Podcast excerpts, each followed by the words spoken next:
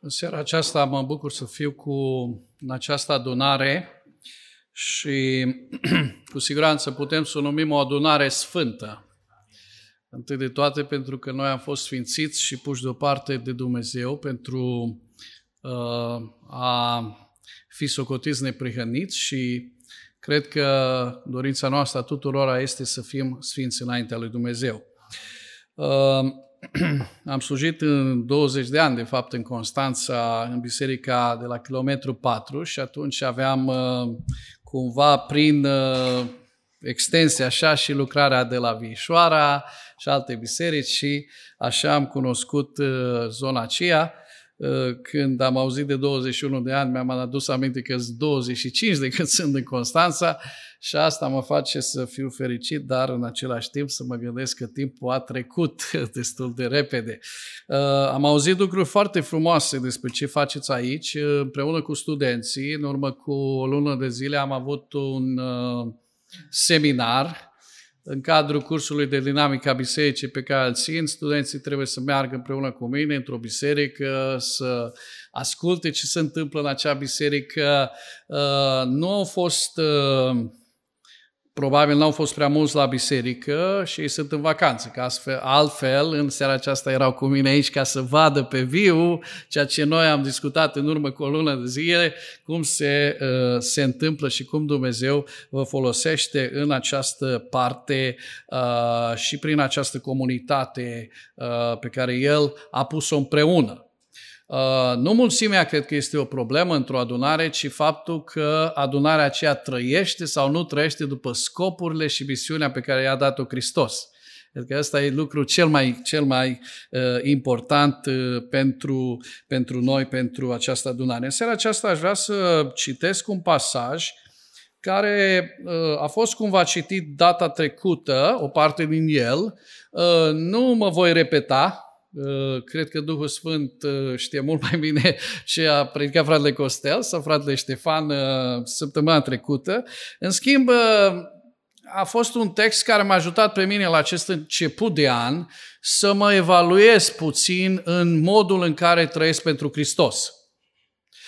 Nu neapărat să predic celorlalți, ci să mă examinez pe mine cu privire la acest fapt. Vom citi din Matei, capitolul 3, de la versetul 1 până la versetul 17, în vremea aceea a venit Ioan Botezătorul și propovăduia în pustia iudeii. El zicea, pocăiți-vă căci împărăția cerurilor este aproape. Ioan acesta era acela care fusese vestit prin prorocul Isaia când zice, Iată glasul celui ce strigă în pustie, pregătiți calea Domnului, neteziți cărările. Ioan purta o haină de păr de cămilă și la mijloc era încins cu un brâu, de curea. El se hrănea cu lăcuste și miere sălbatică. Locuitorii din Ierusalim și din toată Iudeea și din toate împrejurimile Iordanului au început să iasă la el și mărturisindu-și păcatele erau botezați de el în râul Iordan. Dar când a văzut pe mulți din farisei și saduchei că vin să primească botezul lui, le-a zis, Pui de năpârci, cine v-a învățat să fugiți de mânia viitoare? Faceți dar roade vrednic ce de pocăința voastră și să nu credeți că puteți zice în voi înși vă avem ca tată pe Avram, căci vă spun că Dumnezeu din pietrele acestea poate să ridice fii ai lui Avram. Iată că securea a fost înfiptă la rădăcina pomilor. Deci orice pom care nu face roadă bună va fi tăiat și aruncat în foc. Cât despre mine, eu vă botez cu apă spre pocăință, dar cel ce vine după mine este mai puternic decât mine și eu nu sunt vrednic să-i dezleg, să-i duc încălțemintea. El vă va boteza cu Duhul Sfânt și cu foc. Acela își are lopata în mână, își va curăța cu desăvârșire aria și își va strânge grâul în grânar, dar pleava o va arde într-un foc care nu se stinge. Atunci a venit Isus din Galileea, la Iordan, și Ioan ca să fie botezat de el. Dar Ioan căuta să-l oprească. Eu, zice el, am trebuit să fiu botezat de tine și tu vii la mine? Drept răspuns, Iisus i-a zis, lasă-mă acum, căci așa se cade să împlinim tot ce trebuie împlinit. Atunci Ioan l-a lăsat. De îndată ce a fost botezat, Iisus a ieșit din apă și în clipa aceea cerurile s-au deschis și au văzut pe Duhul lui Dumnezeu pogorându-se în chip de porumbel și venind peste el. Și din cerul s-a auzit un glas care zicea, acesta este Fiul meu prea iubit, în care îmi găsesc plăcerea. Amin. Ioan a fost, uh, prin misiunea lui, un îndrumător spre Hristos. Treaga lucrarea lui n-a fost altceva decât să arate spre Cel care va veni, Iisus Hristos. În terminologia Vechiului Testament era pregătitorul căii Domnului. Și veți spune, nu știu dacă noi avem același rol. Dacă mă uit în Scriptură, în întregul Scripturii văd că noi ca și credincioși, chiar dacă nu în această menire profetică, cum a primit-o Ioan Botezătorul, noi avem aceeași misiune. Să fim un indicator prin viața și prin slujirea noastră spre Hristos. Noi arătăm spre El. Viața noastră ar trebui să arate spre El. Uh, slujirea noastră ar trebui să arate spre El. Dar cum ar trebui să înțelegem această arătare spre Hristos? Cum să fiu un îndrumător spre Hristos prin slujire și viața mea? Și aș vrea să mă uit la Ioan Botezătorul și să desprindem câteva aspecte pe care uh, el le-a făcut arătând spre Hristos. El n-a stat cu o pancardă în mână și a spus cu o săgeată mare, Hristos. El nu și-a scos o cruce mare, a înfipt acolo și a spus, eu sunt al lui Hristos. El n-a făcut afirmații, poate cum facem unii dintre noi, Domnul Iisus Hristos, slăvit să fie Domnul, 5 minute, slăvit să fie Domnul. E adevărat că e foarte important limbajul nostru să transfere și să indice spre Hristos. Dar limbajul nu este suficient. Ioan Botezător a făcut ceva mai mult. Și sunt câteva elemente în textul acesta care m-au făcut să mă gândesc dacă eu prin viața mea arăt suficient spre Hristos. Dacă noi arătăm suficient spre Domnul Isus Hristos. Uh, afirmațiile lui Ioan Botezătorul și acțiunile lui pun în lumină această arătare a lui spre Hristos. Și uitați ce spune textul. Cât despre mine, eu vă potesc cu apă spre pocăință, dar cel ce vine după mine este mai puternic decât mine. Primul principiu care l-am învățat din textul acesta și în special din acest pasaj este că a indica, a arăta spre Hristos, înseamnă să arătăm că lucrarea noastră este completă numai prin lucrarea Lui. Ascultați ce spune Ioan Botezătorul. Eu vă botez. Avea Ioan o slujbă? Bineînțeles că avea. O slujbă clară și importantă pentru pregătirea venirii căii, pregătirea venirii lui Hristos. Dar Ioan spune, ce fac eu nu-i complet. Numai ce fac eu și prin lucrarea lui Hristos, acest lucru este complet. De aceea, principiul pe care aș vrea să-l zidesc ca și prim lucru în mintea noastră în seara aceasta este că ar, arată lucrarea ta că este completă numai prin lucrarea lui Hristos. Ce fac eu este bine, dar nu suficient, a spus Ioan Botezătorul. Botezul lui Ioan în baza pocăinței. Și am înțeles că săptămâna trecută s-a discutat, uh, ați învățat despre de această învățătură a botezului. Era în baza pocăinței. Dar Ioan spune, eu vă botez și vă chem la pocăință spre iertarea păcatelor. Dar când vine El, vă va boteza cu Duhul Sfânt și cu foc. Iisus Hristos a venit să facă o schimbare nu doar în exterior. Iisus Hristos a venit să aducă o schimbare mult mai profundă. El va veni și va lucra ceva mult mai profund. Lucrarea mea este bună, dar e nevoie de lucrarea Lui cu Duhul Sfânt și cu foc. Regretul nu este suficient în schimbarea unei persoane. Și unii spun, frate, ce-i pocăința? Să-mi pare rău. Regretul nu este suficient, e important. Este nevoie mai mult decât de regret. E nevoie de eliberare. Că și bețivul seara, dimineața, seara sau dimineața se trezește și zice, m-am săturat de băut. Iarăși am comis-o. De astăzi încolo nu mai fac. E regret aici? Bineînțeles că este regret. Este regret când omul greșește minte și de astăzi încolo nu mai fac aceste lucruri. Dar regretul e important, dar nu suficient. Pentru că omul ăsta are nevoie mai mult decât de regret, are nevoie de eliberare. Și regretele doar pot să alimenteze sentimentul de vinovăție. Complexele. Vinovăție. Sunt un vinovat, sunt un nenorocit. Și există uh, cărți astăzi scrise în care alimentează chestiunea asta de vinovăție. Tu ești nimic înainte lui Dumnezeu, ești un nenorocit, ești un nenorocit, ești un nenorocit. Slavă Domnului, știu că ești nenorocit, dar spune cum să mă eliberez. Pentru că preocuparea mea nu este nu doar să știu că am greșit. Uh, Ioan spune, pocăiți-vă, regretați. Regretăm, ne pocăim. Avem nevoie de Duhul Sfânt ca să ne aducă eliberare. Avem nevoie de Hristos care să ne aducă curăție lăuntrică. Ce, face, ce fac eu este bine, dar nu suficient.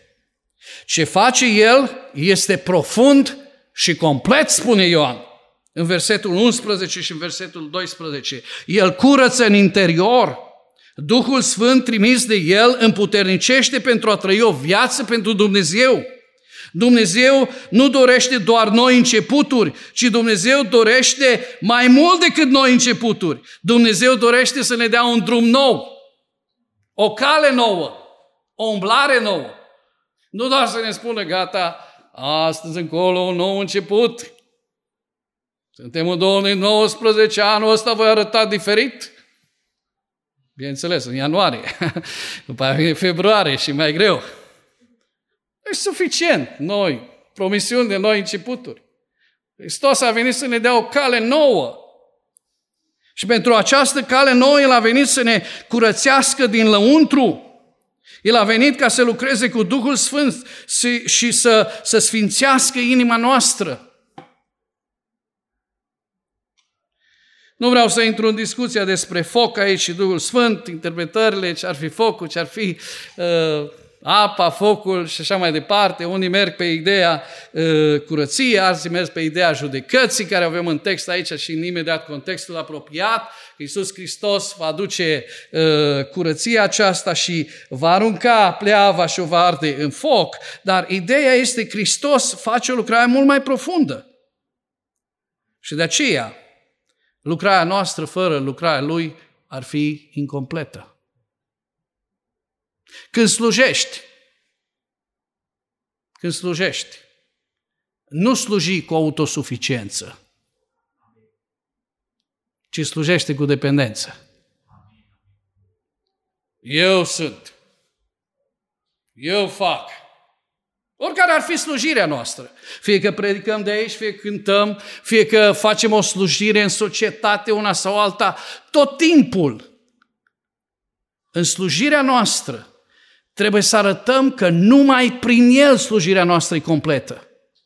Că noi înșine, noi prin tot ceea ce facem noi, oricât de deștepți am fi, oricât de profetici am fi, oricât de predestinați am fi, fără să intru în teologia calvinistă acum, dar oricât de predestinați am fi, Domnul m-a trimis aici, nu este completă. Hristos în noi și prin noi, împreună cu Hristos, lucrarea este completă. De aceea să facem lucrarea cu această abordare. Dacă ar fi să uh, desprind câteva aspecte practice care am putea să le luăm din, acest, uh, din, acest, uh, uh, din această învățătură pe care o avem aici în text, este, ar fi următoarele. Recunoaște limitele în slujirea ta,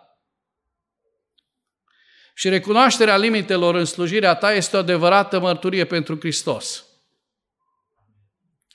Când am mers păstor la Constanța, concepția pastorală era una mesianică, încă mai există.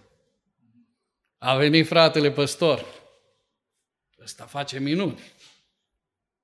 Noi suntem morți, El ne învie. Noi suntem păcătoși, El se atinge de noi și cuvântul Lui vine și eu nu trebuie să fac nimic, pot să-mi continui viața și să fac minuni. Și să știți că te simți tare bine când tu ești foarte important, Mesia, știți, venit. Asta nu prea se aplică. Știți? Nu există staruri spirituale. Există falsuri spirituale, dar nu staruri spirituale. Nici în România. Și să nu le numesc, că trăiesc. Deci nu există staruri spirituale, există doar oameni care trăiesc cu limitări. Niciunul dintre noi nu slujește fără limite. Și atunci când eu recunosc limitele pe care le am în slujirea mea, atunci de fapt eu arăt că există cineva care este mai mult decât mine. Și acel mai mult decât mine este Hristos. El împlinește, El trece dincolo de limitările noastre, El face mai mult decât putem noi. Nu dai impresia că poți să faci totul, pentru că numai Dumnezeu este atotputernic. Noi nu putem să facem totul. Muncim, slujim din greu. Fiecare unde ne-a pus Domnul Isus Hristos în societate, purtând mărturia lui Hristos. Fă doar ceea ce ți-a dat Hristos să faci. Și fii întotdeauna gata să recunoști că prin El, împreună cu El, lucrarea ta este ceea ce trebuie să fie. Ăsta este primul adevăr și uh, mă rog ca Domnul să ne ajute să îl uh, menținem în viața noastră anul acesta. Nu vei fi un indicator de, pentru Hristos nici dacă, nu vei, dacă vei scrie pocăit aici pe frunte, nici dacă îți vei pune uh, o insignă, am mai văzut insigne de astea cu pastor. Și eu, fiind președinte de comunitate, ziceam, dar ce, slujirea ta nu, nu te arată că ești păstor și de-aia trebuie să spui insigna. Nu, nu insignele, nu titulaturile, ci modul în care noi arătăm dependența în tot ceea ce facem și modul în care îl includem pe Iisus Hristos în viața și slujirea noastră. Acele sunt acțiuni clare de arătare spre Iisus Hristos. Al doilea rând, a doua tensiune în text nu este doar între ce fac eu și ce face Hristos într-un fel. A doua te- tensiune în text este dintre ascultare și smerenie. Subiect foarte interesant aici în text. Ascultare și smerenie. Când boteza, el, Ioan Botezătorul, arătând spre Hristos, tocmai ce a venit Isus să fie botezat.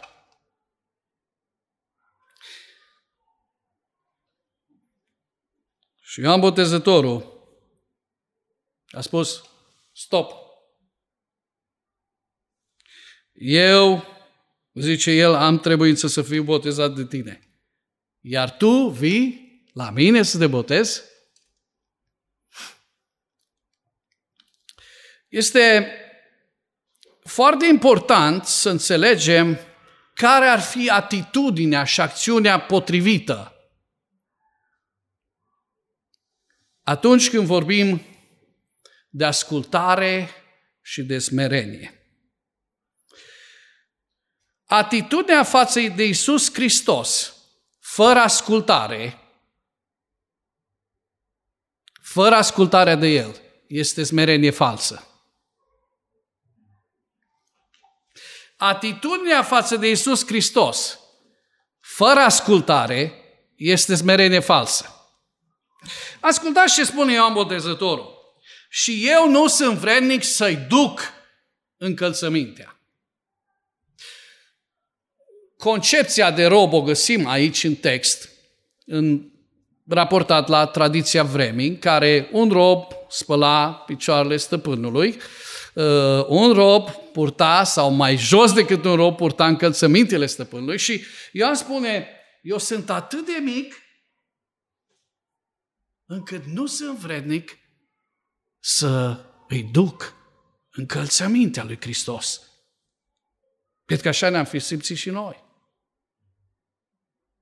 Poate și noi am fi vrut și vrem astăzi să fim un Ioan Botezător în care să ne întâlnim cu Hristos în slujirea noastră și să vedem cu Hristos, ne umple de har și să zicem, Doamne, eu nu sunt vrednic. Dar atitudinea față de Isus Hristos, fără ascultare, este falsă smerenie. Și Ioan ajunge în punctul ăsta. Ce să fac? Să-mi fac slujirea mai departe? Să botez?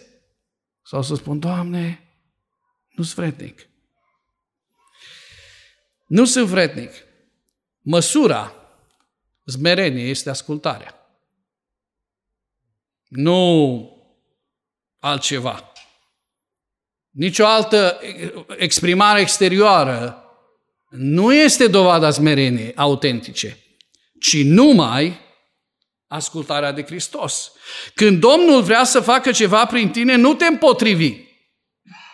Pentru că aceasta nu e o dovadă de smerenie, ci de mândrie. Nu, Doamne, nu fac. Când Domnul vrea să facă ceva prin tine, Smerenia autentică înseamnă că lași pe Hristos să te folosească pe tine. Am văzut anii aceștia foarte mulți oameni smeriți. Spuneam, uitați-vă, vrea să slujiți în slujba asta. Nu, frate, că eu sunt smerit. Smerit. Știi, am vrea să vă punem să faceți o coordonare într-o slujire. Nu, că eu vreau să stau în spate de dragul Domnului. Asta nu e smerenie. Eu citeam exact, știam că mândria e acolo. Falsa smerenie, știi? Eu nu... Sau eventual complex de inferioritate putem vorbi. Dar nu de adevărată smerenie, că adevărata smerenie se face când stăpânul spune fă ceva, tu fă. Aia e smerenie. De aceea, când Domnul vrea să ne folosească, să întreprindem ceva, noi trebuie să facem lucrul acela. Trebuie să facem lucrul acela pentru că numai ascultarea este dovada adevăratei smereni. Nu textele, nu manifestările, dar într-adevăr că textul ne spune aici că Ioan purta o haină de păr de cămilă și la mijloc era un cins cu un brâu de curea. El se hrănea cu lăscust, lăcuste și cu miere sălbatică. Și când ne uităm aici, zicem, ce smerit om! Frate, ce arătă o smerenia? Sărăcia și poziția socială nu sunt o dovadă certă a smereniei, ci doar ascultarea. Deci ce smerit de omul ăsta? E sărac. Aveți curajul să faceți un studiu aici în București, cât săraci se împlin de mândrie. Unii sunt atât de mândri de sărăcia lor. Nu, nu, nu, sărăcia, nu faptul că ești lipit pământului de sărac, este dovada, frate, el e smerit, pentru că smerenia este o atitudine a inimii noastre care se transferă în ascultarea de Dumnezeu. Și nici poziția socială, da, ăia mândri de sus. Și noi avem nevoie de ascultare. Pentru că atunci când ascultăm de Domnul nostru Isus Hristos, atunci prin viața noastră demonstrăm că îl recunoaștem ca stăpân, că suntem smeriți. Și această tensiune care a venit în, în, în, uh, în calea lui Ioan ne lămurește atât de bine că a fi un indicator spre Hristos se arată prin ascultare de El. Printr-o atitudine de ascultare față de El. Zmerenia noastră se arată printr-o dovadă de ascultare. În tradiția noastră, de exemplu, catalogam oamenii mândri după tot felul de lucruri. În familia noastră, eu sunt la patra generație de baptiști. Străbunicul meu s-a întors în anul 1917 la Hristos Domnul. Încă nu era instituții cultice și Uniune Baptistă și așa mai departe. Și uh, mi-aduc aminte ce discuții avea bunicul în casa noastră, bunicul nu străbunicul. Uh, zice, ai văzut? La biserică avea ceas la mână. Și când predica, să vedea ceasul. Ai mândru? Mândru? Ce, dar de ce și-a pus ceas la mână? Nu de aia nu port eu ceas, am, am uh, telefonul mobil și mă uit la ceas. Nu de aia nu port ceas, dar uh, ai văzut? Oh, cu tare așa. Pentru că noi analizăm oamenii după aspectul exterior. Eu am botezătorul, da, uite ce merit.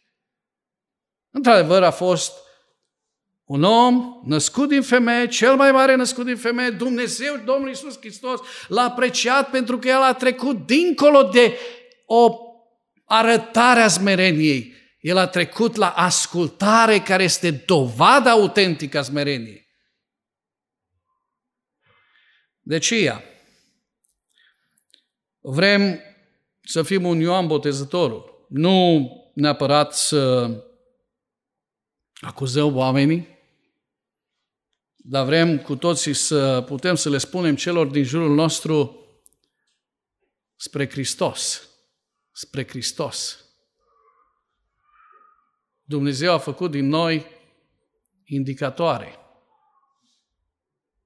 Nu-ți place câteodată. Știți cum e un indicator? Noi șoferi câteodată nici nu prea le mai vedem. Dar acum eu am doi șoferi cu mine în mașină și băiatul a făcut, acum trebuie să dea uh, examenul la școala de șofer și spune, vezi că n-ai văzut semnul ăla. Mai scapi. Pentru că indicatorul nu-i totul, nu-i destinația. Și câteodată, a, eu indicator spre Hristos. Nu, oamenii trebuie să știe că eu sunt. Și eu am o a fi spus, ce lucrare de succes am eu? Eu sunt centrul Adică, Ioane, vrei să spui tu că nu e suficient? Și Ioan spune, nu, Hristos este suficient. Ioane, vrei să ne spui nouă că uh, smerenia adevărată se arată prin ascultare de Isus Hristos? Da, exact asta vreau să vă spun. Pentru că numai în felul acesta creștinismul, urmașii lui Hristos, arată autenticitate în trăirea și experiența lor. Nu un creștinism al falsurilor, nu un creștinism al vorbelor, nu un creștinism care ne propune uh, fraze, nu știu de care, ci un creștinism care îl are în centru pe Hristos. Și dacă Iisus Hristos nu se poate vedea de mine, înseamnă că eu trebuie să mă smeresc, așa cum spunea Ioan. Înseamnă că lucrarea mea trebuie să fie regândită în așa fel încât El să fie văzut. Dacă Isus Hristos nu poate să se vadă, ar trebui să ne oprim, să spunem, Doamne, ce vrei să schimb în mine ca Tu să te vezi mai bine? Ca lumea să cunoască că Tu ești Cel spre care ar trebui să ne îndreptăm viețile noastre. Vă doresc să aveți un an plin de binecuvântare. Oamenii să ne vadă nu doar pe noi, ci să-L vadă pe Iisus Hristos. Să putem să ducem lumii nu doar un mesaj prin cuvinte despre Hristos, ci noi să fim proclamarea lui Hristos. Biserica, prin ceea ce facem fiecare dintre noi, să fim o proclamare a lui Hristos într-o lume care nu-L cunoaște pe Hristos. indiferent slujba pe care o avem sau indiferent acțiunile prin care ne cheamă Iisus Hristos să le facem, El să fie arătat prin noi și El să fie slăvit. Amin.